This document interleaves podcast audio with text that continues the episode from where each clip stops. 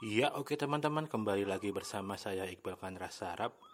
Di podcast kali ini saya akan bahas yang sedang banyak orang bicarakan ya, terutama yang suka, teman-teman suka bola. Pasti hari ini banyak berita tentang Hakan Şükür yang menjadi sopir Grab ya, dan jualan buku di Amerika. Nah, saya cuman mau sedikit sharing aja sih, karena mungkin dari kasus itu bisa kita buat pelajaran gitu loh sebenarnya. Walaupun saya juga belum punya uang sebanyak dia mungkin loh ya. Tapi buat saya sih ini lumayan menarik ya, karena mungkin sekelas sekelas Hakan Şükür yang mungkin bayarannya karena udah di tim yang lolos champion dan lain-lain sangat tidak mungkin lah untuk bayaran yang tidak di atas taruhlah seratus juta per minggu atau per bulan, itu sangat-sangat tidak mungkin. Dengan apalagi dia levelnya udah udah internasional gitu loh. Nah, itu kan aslinya kalau kita lihat dari hampir semua berita yang saya baca ya, kasus Hakan Şükür ini awalnya kan gak jauh-jauh dari dunia dari dunia politik ya, karena setelah dia dia pensiun dia memutuskan untuk terjun ke dunia politik. Kalau ini saya eh, rangkum aja dari dari banyak berita yang saya baca, dan rata-rata pembicaraannya tentang tentang hal itu sih, nggak nggak jauh-jauh dari itu. Setelah pensiun kan si Hakan Şükür ini terjun ke politik kan. Dua ribu sebelas dia menang dalam kursi parlemen di Turki ya, anggota partai Keadilan dan Pembangunan A K P A K P, yang partai itu juga sebenarnya ketuanya atau dipimpinnya oleh Erdogan sendiri ya. Nah, namun gak tahu kasus-kasus apa namanya kudeta dan lain-lain itu, si Hakan Şükür ini dianggap ikut dalam orang yang ingin mengkudeta, kurang lebih seperti itu. Nah, makanya kan dia langsung pindah ke Amerika ya. Nah, kalau dari wawancara banyak orang kurang lebih seperti itu kan, dia di Amerika sebenarnya juga dalam rangka karena dia punya usaha juga di sana gitu loh. Tapi terus digembong-gembongkan bahwa dia kabur dan lain-lain oleh oleh media tersebut gitu loh, oleh media Turki terutama yang pro sama Erdogan itu. Nah, alhasil kan semua aset yang dia punya itu di hold sama pemerintahan Erdogan itu. Jadi dia benar-benar nggak punya apa-apa saat ini gitu loh, karena semua hartanya udah benar-benar nggak bisa diapa-apain gitu loh. Nah, dia kan tinggal, katanya tinggal di rumah seharga tiga juta U S dollar ya, mengelola sebuah kafe dan berjualan buku. Nah, itu pun katanya juga tutup karena banyak orang-orang aneh yang datang, kurang lebih seperti itu ya, yang ngerusak, entah ngerusak kafenya atau apa gitulah. Nah, akhirnya dia mutusin untuk jadi supir mobil itu, Grab itu di di sana, Uber apa ya, Uber apa Grab gitu. Di kayaknya Uber sih, sana nggak ada, belum ada Grab sih ya. Intinya jadi ojol lah di sana. Ya, kurang lebih seperti itu. Nah, poin yang bisa kita ambil dari sini sih sebenarnya masalah penyimpanan uang ya, kalau saya ya teman-teman ya. Masa kalau saya sih agak agak herannya itu sekelas Hakan Şükür gitu, dia tuh nggak membagi uang-uangnya ke misal ke PayPal, ke Stripe, ke Payoneer atau ke Bitcoin seperti itu ya.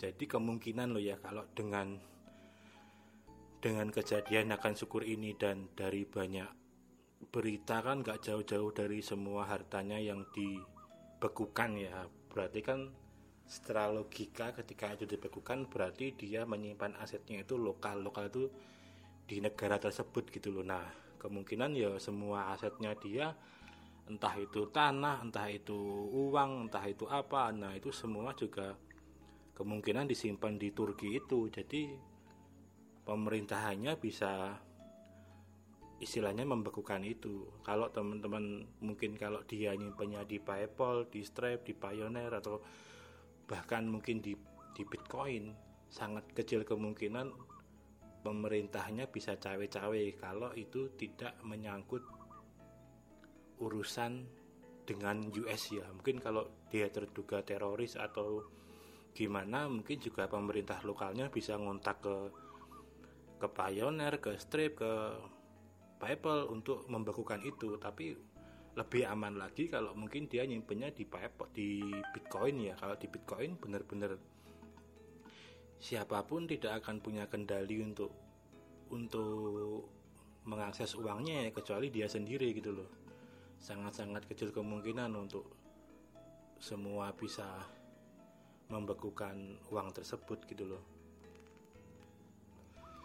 Dan kalaupun dia nyimpen di Bitcoin, dia nyimpennya dua ribu sebelas, dua ribu itulah ibaratnya harga Bitcoin masih berapa, mungkin sekitar masih masih satu juta empat ratus atau masih dua juta. Jadi untuk sekarang juga sebenarnya uang dia juga nggak akan short juga, masih, bahkan uang dia kalau dibilang tetap pun bisa tetap, makan sekarang bisa lebih karena harga Bitcoin sendiri sekarang udah hampir terakhir kayaknya seratusan ya, saya lupa ya.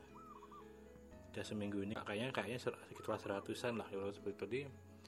Selain ada peningkatan peningkatan profit dari kenaikan harga, juga uangnya lebih aman. Nah, sebenarnya juga saya kira orang-orang kaya di dunia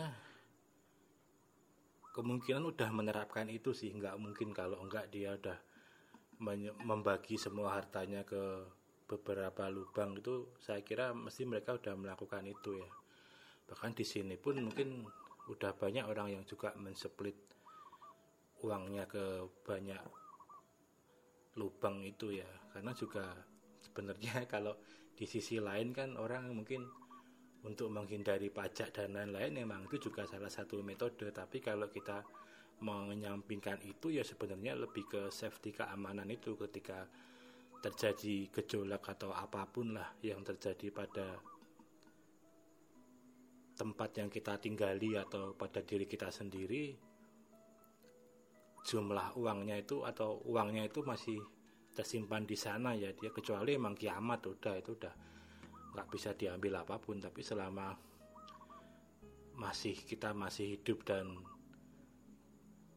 apa namanya yang terjadi cuma di lokal itu, misal misal perang dunia atau apa atau apa, kita juga setelah perang itu reda juga uang kita masih akan tetap di situ, kecuali semua semua listrik di dunia ini mati, kurang lebih seperti itu. Jadi kan Bitcoin juga jadi nggak bisa diakses kan, karena kan bentuk fisiknya kan harus harus online untuk kita bisa mengambil itu gitu loh. Tapi kalau masih ada satu P C pun yang hidup juga masih akan masih bisa diakses juga ya, kurang lebih seperti sih teman-teman ya. Mungkin emang pelajaran yang sangat-sangat berharga. Saya kira juga sekarang mungkin kalau dia bikin kita bisa di luar gitu, mungkin juga banyaklah pemain dunia yang udah bantu dia.